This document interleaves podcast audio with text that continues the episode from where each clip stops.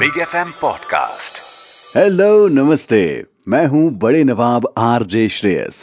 और what's for dinner के इस एपिसोड में मैं लाया हूँ वो डिश जो आपके डिनर को एक खट्टा मीठा फ्लेवर देगा।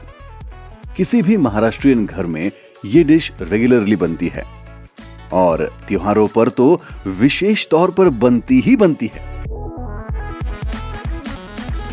तो मैं कुक कर रहा हूँ कटाची आमटी। जो दाल के पानी के साथ बनने वाली एक यमी और टैंगी डिश है जिसे चावल के साथ खा सकते हैं। तो चलिए शुरू करते हैं इसके इंग्रेडिएंट से। You are listening to What's for dinner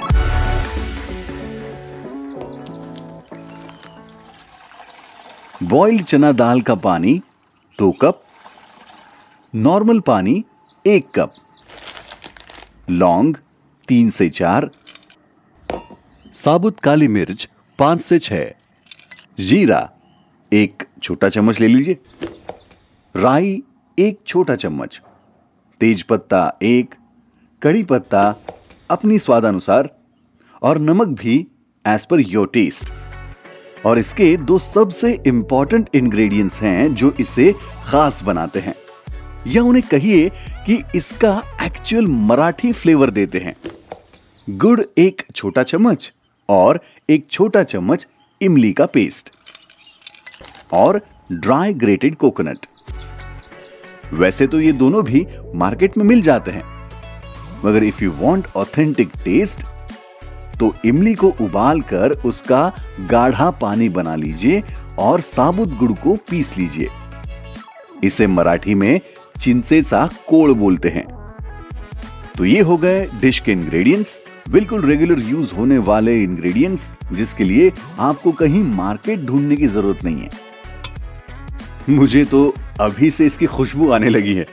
त्योहार का वो बचपन वाला मज़ा याद आने लगा है। खैर, शुरू करते हैं इसे कुक करना।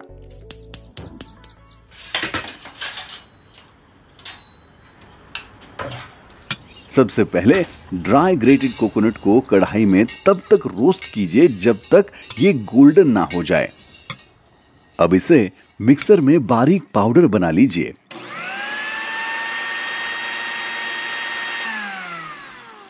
और अलग रख लीजिए। अब गैस पर कढ़ाई चढ़ाते हैं। और तड़का लगाने की तैयारी करते हैं। इसमें डालिए थोड़ा सा ऑयल इसमें डालिए एक सिनेमन स्टिक दो तीन बे लीव्स दो तीन क्लव्स यानी कि लौंग और दो तीन काली मिर्च के दाने। इन्हें थोड़ा फ्राई करें और इसमें डालते हैं राई। अब ध्यान रहे कि गरम तेल में राई डालने पर वो थोड़ा चटकते हैं। तो ऐसा होने दीजिए थोड़ा खुद का ध्यान रखिए। और इससे पहले कि ये चटक कर जल जाएँ, हम इसमें डालेंगे थोड़ा सा जीरा और थोड़ी सी हींग। अब यहाँ पर हम गैस को ऑफ़ कर देंगे। मगर तड़का अभी तैयार नहीं हुआ है, क्योंकि इतनी देर में तेल बहुत गर्म हो गया होगा और हम अब जो मसाला इनमें मिलाने जा रहे हैं, वो जल न जाए और फ्लेवर खराब न हो जाए, इसलिए गैस को ऑफ़ करना इंपॉर्टेंट है। तो गैस को ऑफ़ करके इसमें डालिए आधा चम्मच हल्दी, थोड़ी सी लाल मिर्च पाउडर और कड़ी पत्ता। और अच्छे से इसे मिक्स कर लीजिए। अब इस तड़के में मिलाते हैं वो चना दाल का पानी। अब ध्यान रखिएगा कि ये ग्रेवी गाढ़ी ना हो, बल्कि जितना पतला हो, उतना अच्छा। और अब हम इसमें मिला देंगे फ्राई किए हुए कोकोनट का पाउडर, जो हमने पहले ही बनाकर एक तरफ़ रख लिया था। अब हम इसमें लाएँगे ऑथेंटिक महाराष्ट्रियन फ्लेवर तो इसमें ऐड करेंगे इमली का गाढ़ा घोल और गुड़ का पाउडर वैसे तो ज़्यादातर मराठी घरों में साबुत गुड़ का ही इस्तेमाल होता है। मेरी माँ भी यही करती है। पर हाँ, अगर आप चाहे तो जैगरी पाउडर भी डाल सकते हैं। ये सब इंग्रेडिएंट्स मिक्स करने के बाद इसको ढक कर सात से आठ मिनट तक धीमी आँच पर पकाएँगे। अब इसे जितना उबाल लाएँगे, उतना ही इसमें मसालों का फ्लेवर आएगा। बस तो आठ मिनट बाद गैस को ऑफ़ करेंगे और इसका ढक्कन हटाएँगे। भीनी भीनी खुशबू स्वागत करेगी आपका। अब आप देखेंगे कि इसके ऊपर एक लेयर सा बन चुका है।